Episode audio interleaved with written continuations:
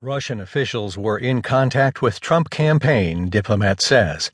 By Ivan Nechepurenko with Maggie Haberman, who contributed reporting in the New York Times U.S. section. I'm Keith Sellon-Wright. The Russian government had contact with advisers to Donald Trump during the U.S. presidential campaign, one of Russia's top diplomats said Thursday. There were contacts, Sergei A. Ryabkov, the deputy foreign minister, was quoted as saying by the Interfax.